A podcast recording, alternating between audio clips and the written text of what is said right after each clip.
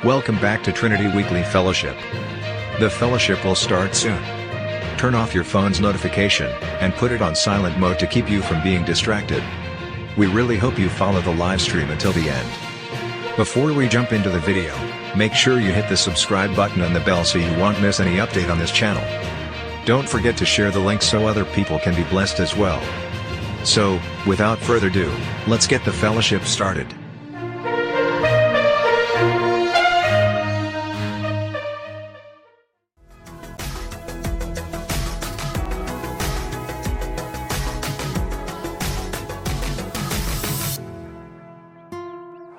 Shalom teman-teman semua, selamat bergabung di ibadah online Trinity Fellowship hari ini.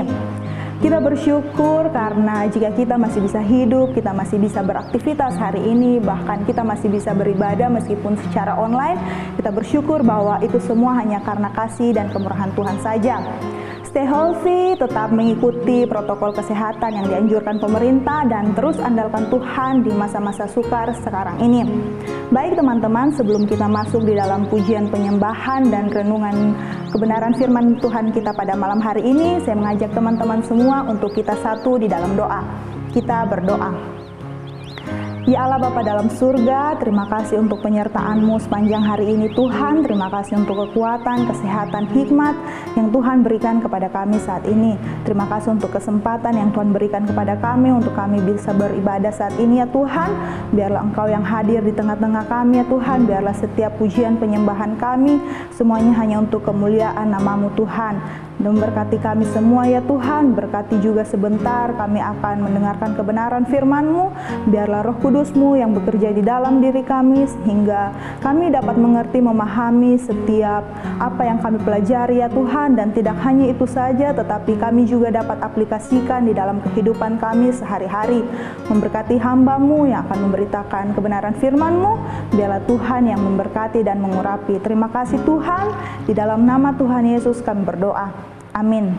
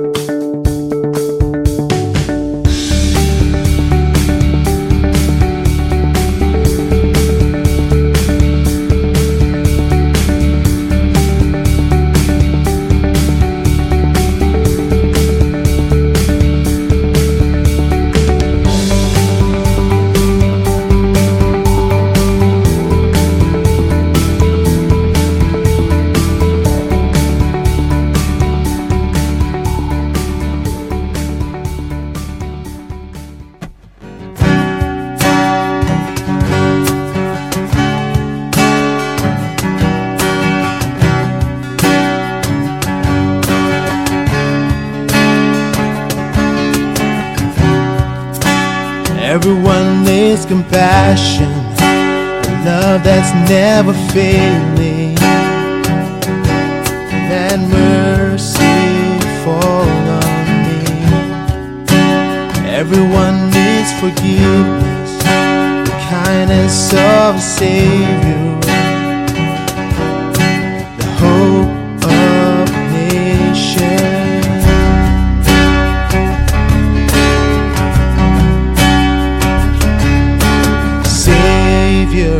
He can move the mountains. My God is mighty to save. He is mighty to save. Forever, author of salvation. He rose and conquered the grave. Jesus conquered the grave.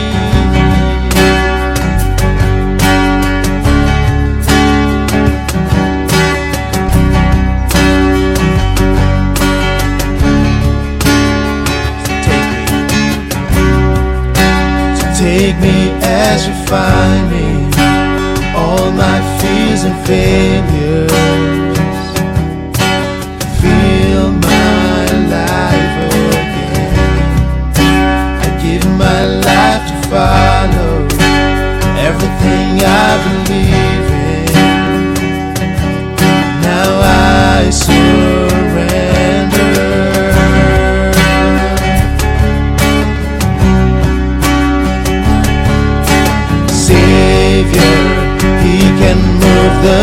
mountains. My God is mighty to save. He is mighty to save. Forever, author of salvation. He rose and conquered the grave. Jesus conquered the grave. Savior, He can move the mountains. My God is mighty to save. He is mighty to save. Forever, author of salvation. He rose and conquered the grave. Jesus conquered the grave.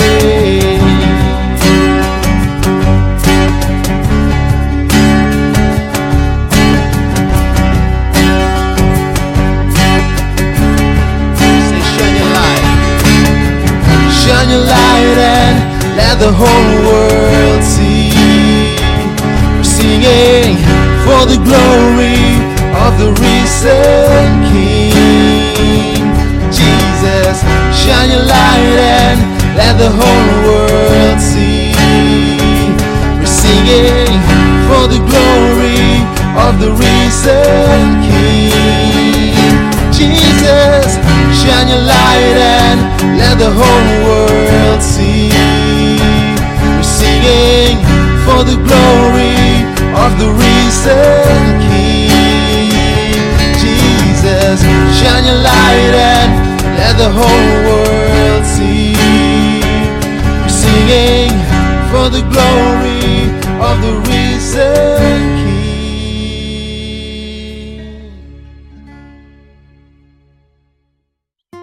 Sebelum mendengarkan renungan firman hari ini, ada beberapa pengumuman yang akan kami sampaikan. Yang pertama, ibadah kami masih dilakukan via live stream melalui akun sosial media Trinity Indonesia. Linknya teman-teman bisa lihat di bawah ini. Untuk update kegiatan pelayanan Trinity Indonesia, teman-teman bisa mengakses di https.trinityindonesia.com. Setelah live stream ada prayer hangout via Zoom, tujuannya untuk kita saling sharing dan saling menguatkan di dalam doa.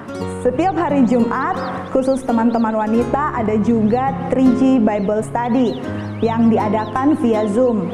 Teman-teman bisa melihat ID Zoom-nya di bawah ini. Jika teman-teman punya pertanyaan mengenai Trinity Indonesia ataupun seputar khotbah yang telah didengarkan, teman-teman bisa mengklik tombol WA yang ada di website kami atau bisa mengirimkan via email di info@trinityindonesia.com. Demikian beberapa pengumuman yang bisa kami sampaikan pada hari ini.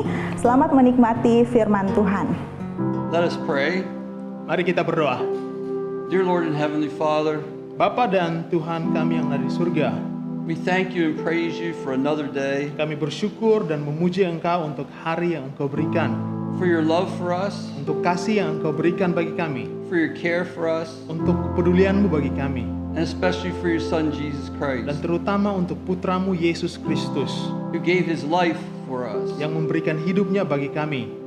We thank you that we can be in heaven with you. Kami bersyukur karena kami bisa ada di surga bersama-sama dengan Engkau. Because of his faithfulness and love for you and for us. Karena kasih setia dan juga kasihnya bagi Engkau dan juga bagi kami. We ask you now, Lord. Kami minta saat ini, Tuhan, to calm our hearts. Biarlah Engkau menenangkan hati kami. Help us to set aside the cares and the worries of this world. Tolong kami untuk menyampingkan setiap kekhawatiran dan kegelisahan kami akan kehidupan di dunia ini. To focus on you and you alone. Supaya kami bisa fokus hanya kepada Engkau dan Engkau saja. Lord, help us to hear. Tolong kami Tuhan untuk mendengar what you have to say to us. Apa yang Engkau ingin sampaikan pada kami malam ini. Help us to apply that to our lives. Dan tolong kami untuk bisa mengaplikasikannya ke dalam hidup kami. And be willing to serve you. Dan agar kami mau untuk melayani Engkau. In Jesus' name we pray. Di dalam nama Tuhan Yesus kami berdoa. Amen. Amin. Tonight we're going to be looking at Matthew chapter 6 or chapter 11 verses 16 through 30. Malam ini kita akan kembali melanjutkan dari Matius pasal 11 dari ayat yang ke-16. We're going to start out with in in Matthew chapter 11 verses 16 to 19. Kita akan mulai dari bagian pertama dari ayat 16 sampai ayat yang ke-19. Saya akan bacakan dalam bahasa Indonesia. Dengan apakah akan kuumpamakan angkatan ini? Mereka itu seumpama anak-anak yang duduk di pasar dan berseru kepada teman-temannya, "Kami meniup seruling bagimu, tetapi kamu tidak menari. Kami menyanyikan kidung duka, tetapi kamu tidak berkabung. Karena Yohanes datang, ia tidak makan dan tidak minum, dan mereka berkata ia kerasukan setan. Kemudian anak manusia datang, ia makan dan minum, dan mereka berkata, lihatlah, ia seorang pelahap dan peminum, sahabat pemungut cukai, dan orang berdosa, tetapi hikmat Allah dibenarkan oleh perbuatannya." Now as we start in verse 16, kalau kita lihat dari ayat yang ke-16 tadi, it's following up from the previous verses. Ini merupakan kelanjutan dari ayat-ayat sebelumnya. And Jesus been talking about John the Baptist. Dan Yesus berbicara banyak mengenai Yohanes Pembaptis. And his ministry. Dan juga pelayanannya. But people didn't really listen. Tapi orang-orang pada saat itu tidak begitu mendengar. And they didn't really listen to Jesus either. Dan mereka juga tidak mendengarkan Yesus. And these were the two strongest voices at that time. Sedangkan ini merupakan suara-suara yang paling keras pada waktu itu. And so Jesus starts out with this question. Jadi Yesus mulai dengan mempertanyakan hal ini.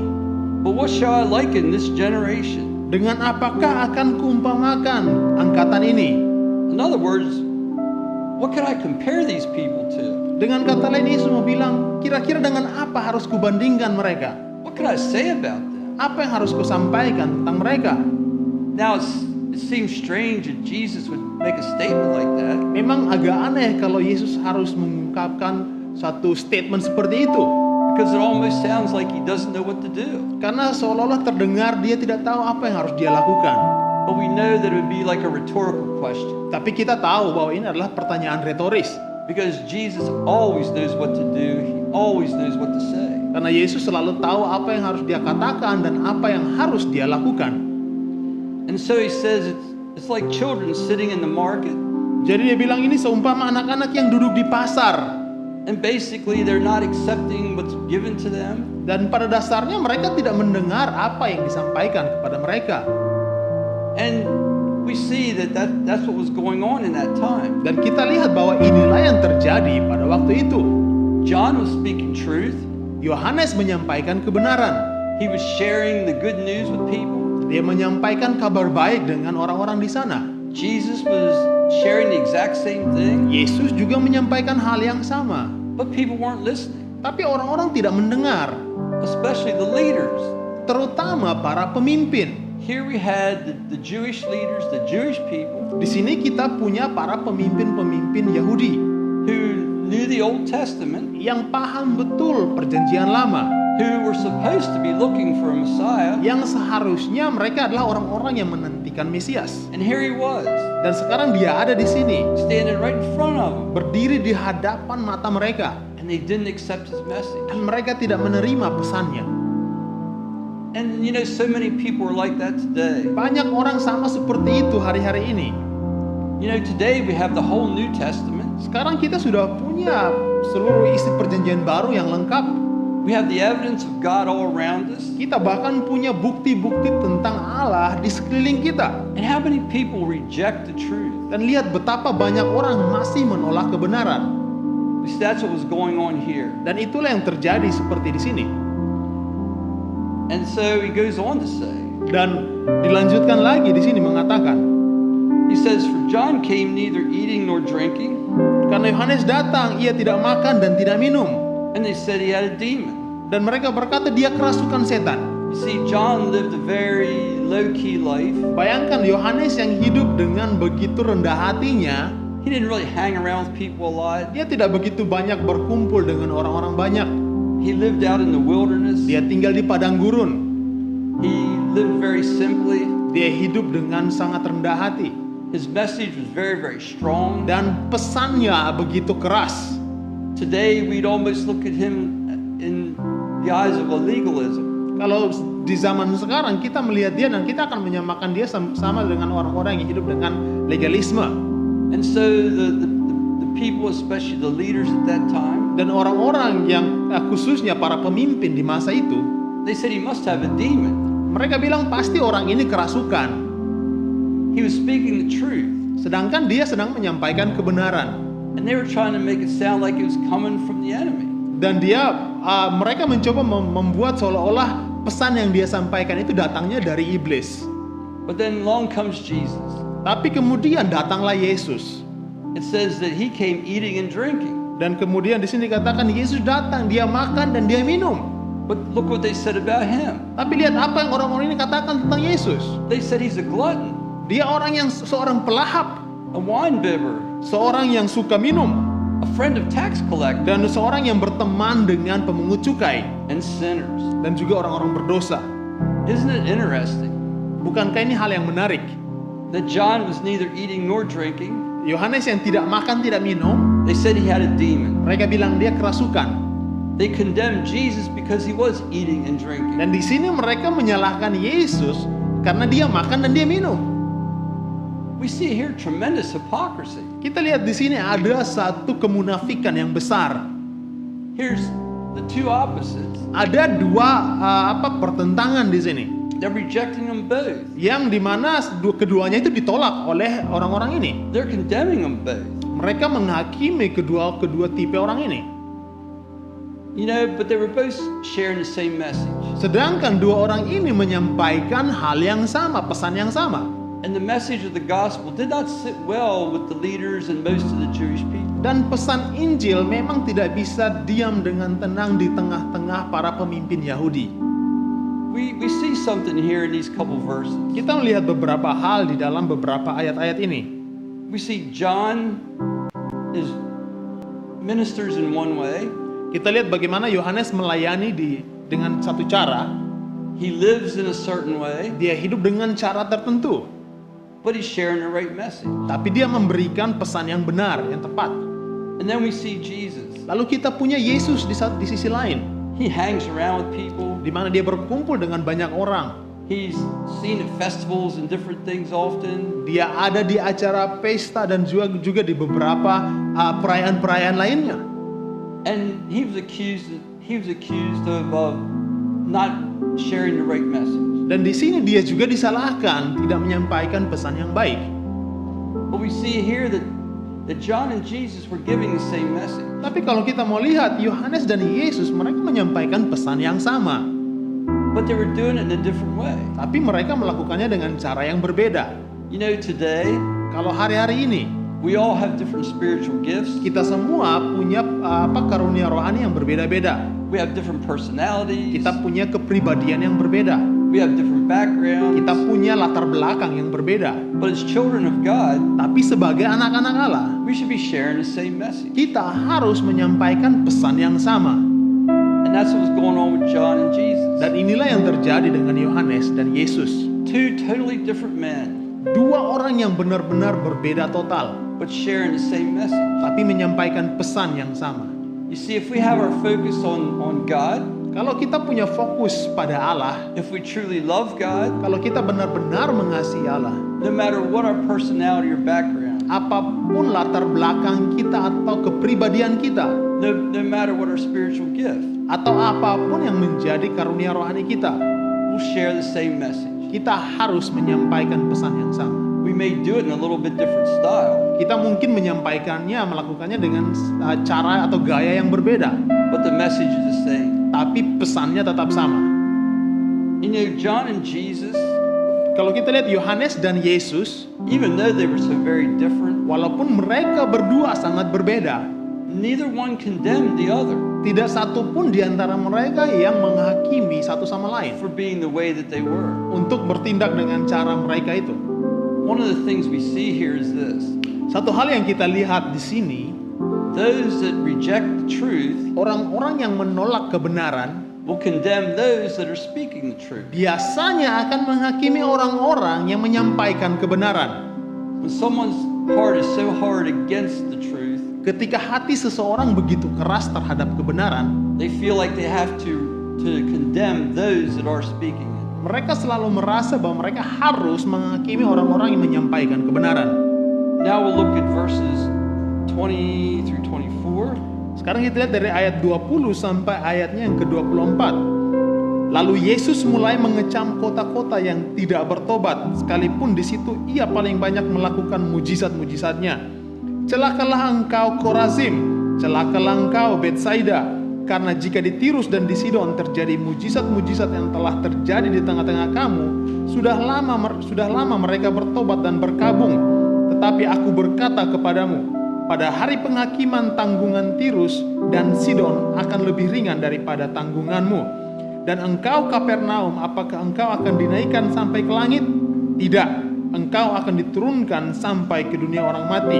Karena jika di Sodom terjadi mujizat-mujizat yang telah terjadi di tengah-tengah kamu, kota itu tentu masih berdiri sampai hari ini. Tetapi aku berkata kepadamu, pada hari penghakiman, tanggungan negeri Sodom akan lebih ringan daripada tanggunganmu. Now previously Jesus had been talking about certain people. Jadi sebelumnya Yesus sudah berbicara mengenai orang-orang tertentu.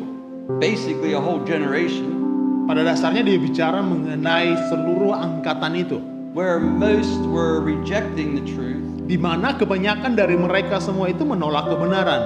And now as he moves into this section. Dan sekarang dia masuk dalam bagian ini. He's rebuking whole cities. Dia menengking atau menegur satu kota sepenuhnya. Now we see that when it says that he rebuked the cities. Dikatakan bagaimana dia menegur kota-kota ini. In which he did most of his mighty works. Di mana kota-kota ini merupakan tempat dia melakukan paling banyak mujizat. So in Chorazin and Bethsaida he done lots of miracles and mighty works. Kita lihat ada disebutkan Korazim, Bethsaida. And then in Capernaum he actually lived there and he did a lot of miracles. We saw that in previous chapters. Dan juga kita lihat Kapernaum, tempat di mana dia tinggal, dia melakukan begitu banyak pekerjaan-pekerjaan besar. But the interesting thing is this. Tapi hal yang menariknya, the people in those cities, orang-orang di dalam kota itu, saw the best of Jesus. Melihat yang terbaik dari Yesus. He saw him heal the sick. Mereka melihat Yesus menyembuhkan orang sakit, raise the dead, membangkitkan orang mati, doing all kinds of miracles, dan melakukan semua jenis mujizat lainnya.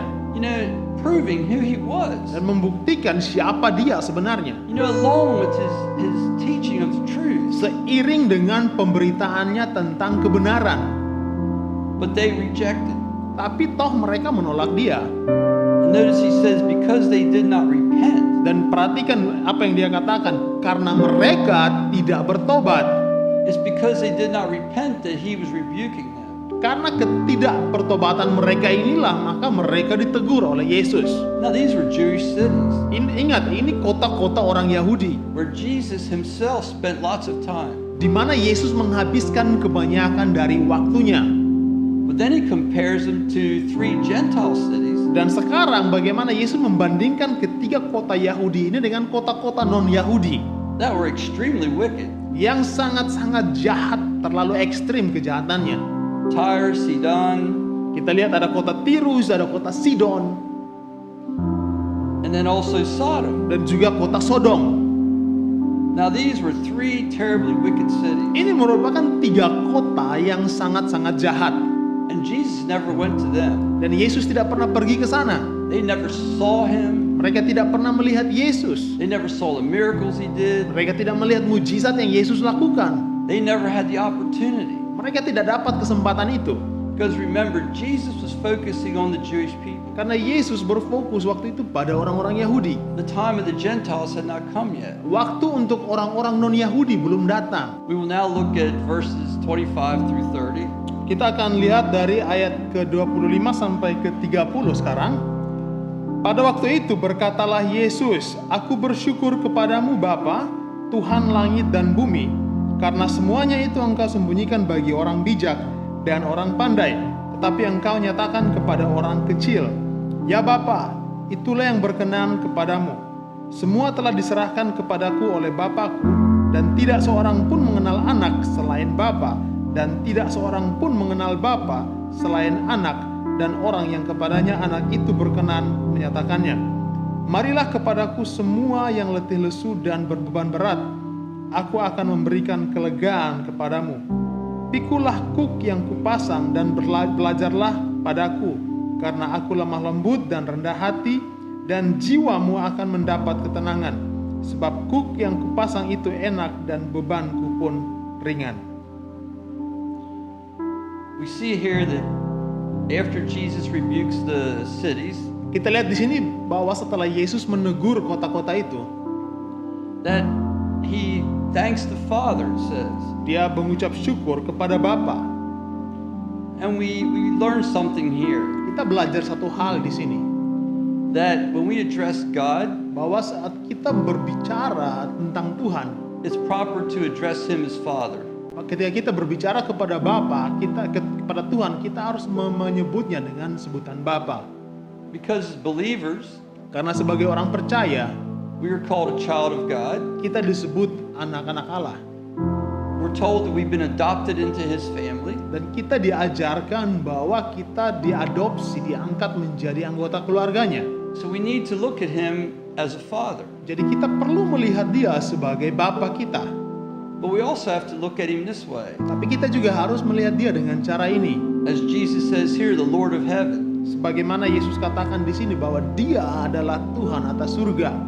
He's the Lord over everything. Dia merupakan Tuhan atas segalanya. He's not just a father figure for us. Dia bukan hanya seorang figur bapa bagi kita.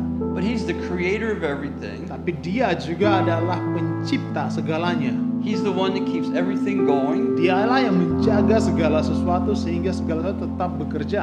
He's the one that has total control over everything. Dan dia juga yang memegang kendali total atas segalanya. So we see here that when we address God, jadi kita perhatikan di sini bahwa saat kita menyebut Tuhan, we address him as the Father. Kita menyebut dia sebagai Bapa, and as also Lord. Dan juga Tuhan. Because he's both. Karena dia adalah kedua-duanya. And he interacts in our lives in both different scenarios. Dan dia juga berinteraksi dalam kehidupan kita dalam kedua skenario itu. I think it's interesting what he's thanking the Father for. Dan menarik di sini kalau kita lihat kira-kira kenapa atau untuk apa dia bersyukur kepada Bapa. He thanks him that he'd hidden these things, the truth, the gospel from the wise. Dikatakan bagaimana dia mengucap syukur karena Tuhan menyembunyikan semua ini dari orang-orang yang bijak. The wise and the prudent. Dan juga orang-orang yang pandai. And he's revealed it says to babes. Tapi justru dia nyatakan kebenaran ini kepada anak-anak kecil. He goes on to say, even so, Father, so it seemed good in your sight. Dan dikatakan bahwa inilah yang berkenan kepadanya. You see, we have to understand this. Kita harus melihat dan memahami hal ini. That God can choose who He reveals things to and who He doesn't. Tuhan berhak untuk memilih kepada siapa dia akan menunjukkan atau menyatakan kebenaran. Now, Jesus was claiming and sharing the same truth. Yesus sedang mengklaim dan juga membagikan kebenaran yang sama. To whoever was listening. Kepada siapapun yang mau mendengar. And that could have been the educated, the learned. Ini bisa kepada orang-orang yang terpelajar, orang-orang yang terdidik. The wise, orang bijak juga.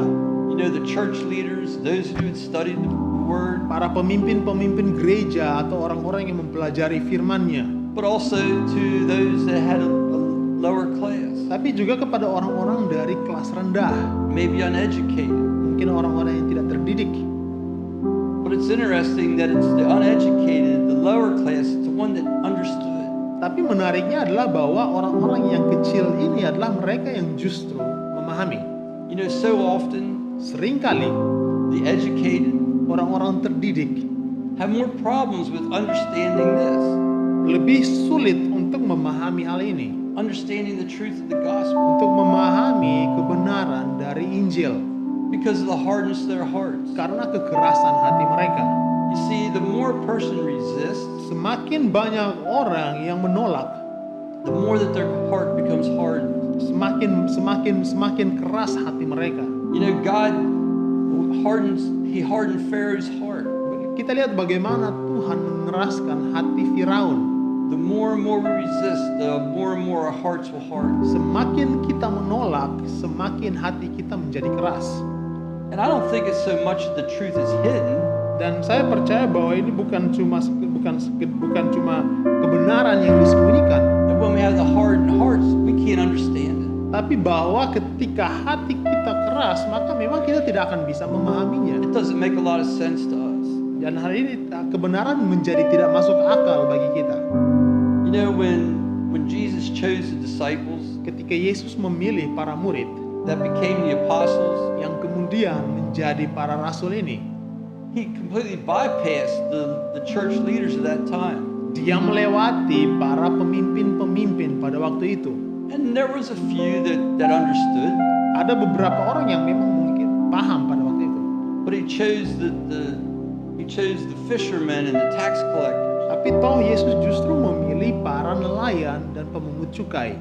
Those the people look down on. Orang-orang yang dianggap rendah oleh orang lain. But see, their hearts were receptive. Tapi hati mereka menerima. We saw earlier in Matthew how quickly Matthew accepted. Kita lihat sebelumnya bagaimana Matius dengan begitu cepat menerima. How quickly the Peter and James accepted the call. Dan juga bagaimana Petrus dan Yakobus menerima panggilan itu. See, their hearts would accept it. Hati mereka adalah hati yang penuh penerimaan. You know, 1 Corinthians chapter 1:27 speaks directly to this. 1 Korintus berkata dengan jelas mengenai hal ini. I really love this verse. Saya sangat suka ayat ini. But God has chosen the foolish things of the world. Tapi Allah telah memilih yang bodoh dari dunia ini. To put shame to the wise. Untuk merendahkan orang-orang yang bijak. And God has chosen the weak things of the world. Dan Allah telah memilih yang lemah dari dunia ini. To put shame to the things which are mighty. Untuk merendahkan orang-orang yang besar. The reason I've always loved this verse. Kenapa saya selalu suka ayat ini? It makes me comfortable with the calling that I have. Karena hal ini, ayat ini membuat saya nyaman dengan panggilan yang saya miliki. Because I know that I'm one of the foolish things. Karena saya sadar bahwa saya masuk dalam golongan orang-orang bodoh ini. I know that I'm not well educated. Saya sadar bahwa saya tidak begitu terdidik. I know that I don't have a good background. Saya tidak punya latar belakang yang baik. Saya sadar itu. But God can use me. Tapi Tuhan bisa memakai saya. God wants to use you. Dan Tuhan juga mau memakai saudara. You know, we can learn from this. Kita bisa belajar dari sini. We can never use our background. Kita tidak bisa pakai latar belakang kita, our education, atau pendidikan kita, our social status, atau status sosial kita, to say we can't serve God. Untuk mengatakan kepada Tuhan, bahwa Tuhan, saya tidak bisa melayani Tuhan. Because God has chosen to use the foolish things of the world. Karena Tuhan memutuskan untuk memakai orang-orang yang bodoh dari dunia ini. To put to shame the wise things. Untuk mempermalukan orang-orang yang bijak. Look how much impact the 12 disciples that became apostles had on the world. Dan kita lihat bagaimana dampak besar yang diberikan oleh 12 orang-orang yang ada juga di antara mereka nelayan, dampak besar bagi dunia ini. They had a much greater impact. Mereka punya impact yang lebih besar than all the theologians, daripada orang-orang pakar teologi, all the well-educated people, daripada orang-orang yang terdidik secara teologi, all those the world would call smart, intelligent, orang-orang yang dunia akan sebut cerdas dan pandai. These 12 guys, 12 orang ini, that were looked down upon, yang dianggap rendah, changed the world, mengubah dunia ini. And God can use you to do that also. Dan Tuhan juga bisa pakai saudara untuk melakukan hal yang sama. You know, before in the first section, Jesus was rebuking the leaders and the Jewish people for being childish. Sebelumnya Yesus menegur para pemimpin Yahudi karena menjadi kekanak-kanakan. Remember, he compared them to children. Dia membandingkan mereka dengan anak-anak. But here now we see that Jesus saying you have to come to him as a child. Dan di sini Yesus berkata bagaimana kita harus datang kepadanya sebagai anak-anak kecil. And we've seen that other places in the word. Kita juga bisa melihat hal yang sama di bagian lain dari firman Tuhan.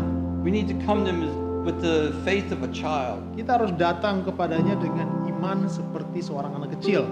See, it's all about faith. Karena ini semua bicara tentang iman. It's about believing who Jesus is. Bicara mengenai percaya siapa Yesus itu. And trusting Him. Dan percaya kepadanya.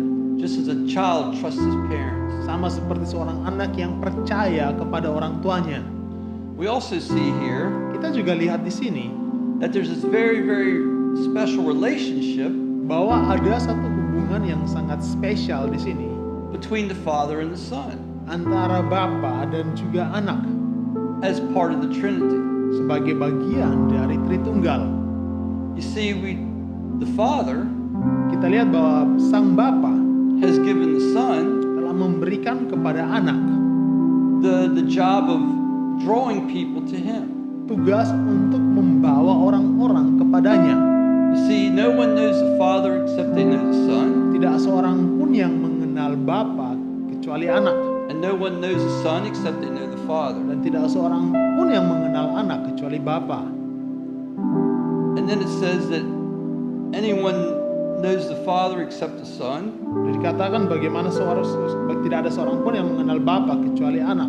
And the one to whom the Son wills to reveal Him. Dan juga kepada orang-orang yang kepadanya Dia menyatakan dirinya. So Jesus reveals Himself to who He will. Jadi Yesus menyatakan diri kepada siapa yang Dia kehendaki.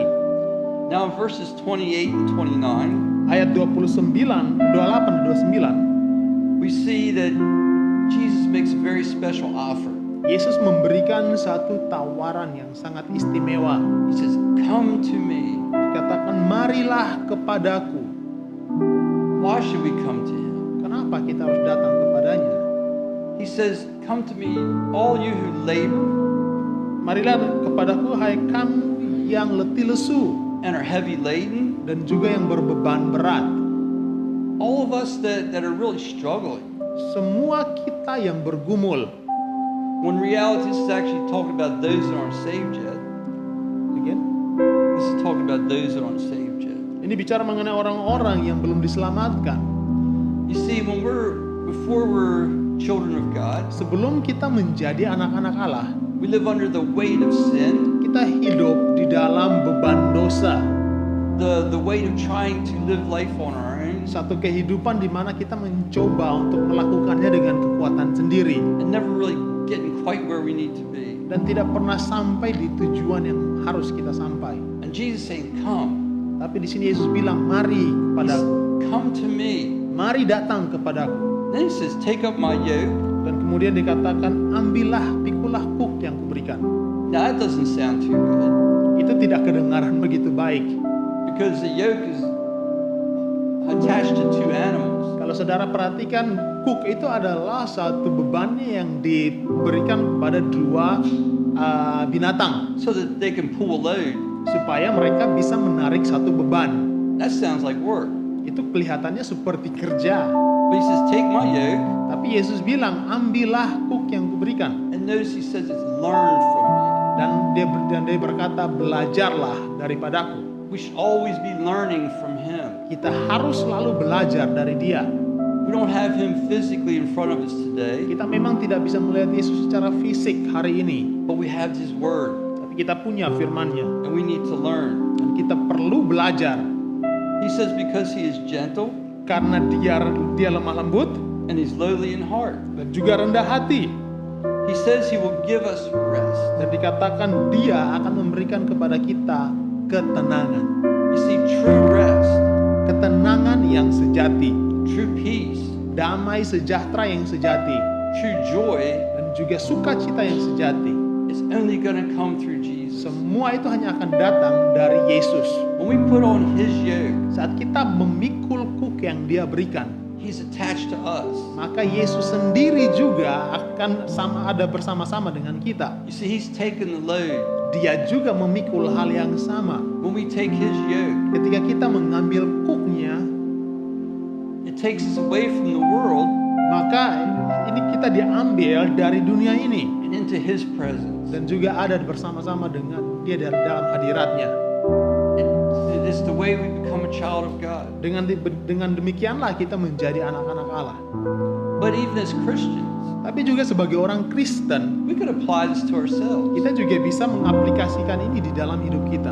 Because too often in life, karena seringkali dalam hidup ini, we could be trying to do it on our own. Kita mencoba melakukannya dengan kemampuan sendiri. We could try to live life on our own. Kita mencoba hidup dengan kemampuan sendiri. And it's very burdensome. Dan menjadi sangat berbeban. Causes a lot of problems. Membawa masalah-masalah dalam hidup ini. We need to come to Him. Kita perlu untuk datang pada Dia.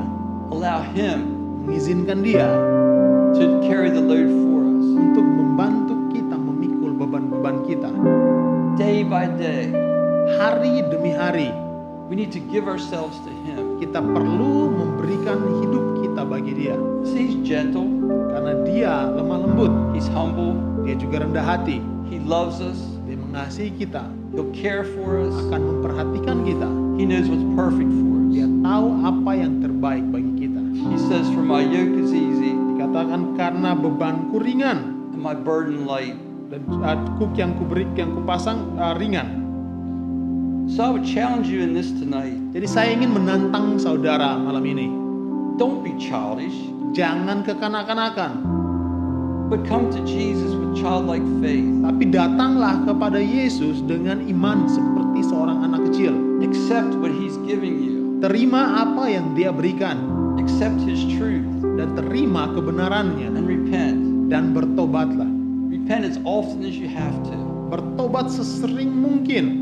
When you hear truth, ketika saudara mendengar kebenaran, you see the evidence of Jesus. Saudara melihat bukti-bukti dari Yesus. Remember, you're responsible to make a decision. Maka saudara punya tanggung jawab untuk ambil keputusan. To either accept, entah mau menerima, or reject, atau menolak. And then no matter what your gifts are, dan apapun yang menjadi karuniamu, or your talents, atau apapun yang menjadi talentamu, God can use you. Tuhan bisa pakai saudara. Ask God to show you how you can be used for His kingdom. Jadi minta pada Tuhan untuk tunjukkan bagaimana saudara bisa dipakai untuk kerajaan-Nya. And daily, dan setiap hari, we must give everything to Jesus. Kita harus menyerahkan semuanya kepada Yesus. I mean everything. Semuanya. To experience true rest. Untuk supaya kita bisa mengalami ketenangan yang sejati. To experience true peace. Untuk mengalami damai yang sejati. And true joy. Dan juga sukacita yang sejati. Let us pray. Mari kita berdoa. Dear Lord and Heavenly Father, Bapa dan Tuhan kami yang di surga, we thank you and praise you for this message. Kami bersyukur untuk pesan yang Engkau berikan. We thank you for your word. Kami bersyukur untuk firman-Mu. We ask tonight, Lord, dan kami minta malam ini, Tuhan, that you would show us how we need to apply it to our lives. Biarlah Engkau tunjukkan kepada kami bagaimana kami bisa mengaplikasikannya dalam hidup ini. In what areas may we be acting childish? Di area-area manapun, Tuhan, di mana kami bertindak kekanak-kanakan. And not paying attention to what you're telling us. Dan saat dimana kami tidak memperhatikan apa yang Engkau sampaikan pada Lord, kami. Help us to repent. Tolong kami untuk bertobat. And come to you in childlike faith. Dan bisa datang kepadamu dengan iman seperti seorang anak kecil. Trusting you. Mempercayai Engkau. Taking up your yoke. Mengambil kuk yang Engkau berikan. So that you're carrying the load. Supaya Engkau membantu kami mengangkat beban ini. So that our path is right. Supaya jalan kami menjadi jalan yang benar. So that our lives are going to count for your kingdom. Supaya kehidupan kami berguna bagi kerajaan-Mu. We ask you, Lord. Kami minta Tuhan, to show us, untuk Engkau tunjukkan, exactly how we can be useful for your kingdom. Bagaimana kami bisa berguna bagi kerajaan-Mu. How can we use the gifts and the talents? Bagaimana kami bisa memakai karunia dan juga talenta kami, that you've given us, yang Engkau berikan. Lord, help us daily. Tolong kami setiap hari, to give everything to you, untuk menyerahkan semuanya kepadamu. To not carry the load ourselves, supaya kami tidak pikul beban kami sendiri, but to allow you to be the one that carries it for us. Tapi membiarkan Engkau memikulnya bagi kami. And Lord, as we do this, dan saat kami melakukan ini, Tuhan, we believe, kami percaya, that you will use us for your honor and for your glory. Bahwa Engkau akan memakai kami, Tuhan, untuk kemuliaan. And we believe that our lives truly will count for your kingdom. Dan kami percaya bahwa hidup kami akan bermanfaat bagi kerajaan. In Jesus' name we pray. Dalam nama Yesus kami berdoa. Amen. Amin. Terima kasih buat teman-teman yang sudah mengikuti ibadah live stream kita hari ini. Bagi teman-teman yang melewatkan ibadah kita minggu lalu dan juga beberapa minggu sebelumnya, bisa kembali teman-teman lihat di akun YouTube kami di Trinity Indonesia. Buat teman-teman yang pengen bergabung dengan kami, sebentar ada di prayer hangout. Saya ingatkan sekali lagi, ID Zoom-nya bisa teman-teman akses di bawah ini. Baik, mari kita sama-sama mengakhiri ibadah kita hari ini di dalam doa. Mari kita berdoa. Bapa, kami bersyukur untuk kebaikan Tuhan dalam kehidupan kami. Terima kasih untuk kesempatan kami dapat kembali belajar firman Tuhan hari ini bersama-sama lewat fellowship kami. Tuhan, Engkau berkati hamba-Mu yang sudah menyampaikan firman. Setiap kami yang mengambil bagian dalam ibadah hari ini, Tuhan, baik yang ada di sini Tuhan maupun yang ada di rumah masing-masing, Tuhan, Engkau berkati Tuhan. Biarlah kami menemukan pribadi Kristus dalam setiap pemberitaan firman Tuhan dan juga dalam setiap pembelajaran firman Tuhan. Kami bersyukur Tuhan untuk semua yang Engkau percayakan kami lakukan lewat pelayanan ini. Tuhan, biarlah Engkau terus dimuliakan dan Engkau terus pakai kami dan dapati kami setia dalam melakukan pelayanan ini. Bapa, kami akan akhiri ibadah kami hari ini. Tuhan, biarlah Engkau terus menyertai kami Tuhan, dan juga biarlah kami terus menjadi saksi Tuhan dimanapun kami berada. Baik teman-teman, mari sama-sama kita menerima berkat Tuhan. Tuhan memberkati engkau dan melindungi engkau. Tuhan menyinari engkau dengan wajah-Nya dan memberikan engkau kasih karunia. Tuhan menghadapkan wajah-Nya kepadamu dan memberikan engkau damai sejahtera. Kiranya berkat ini kami terima di dalam nama Tuhan Yesus Kristus. Amin.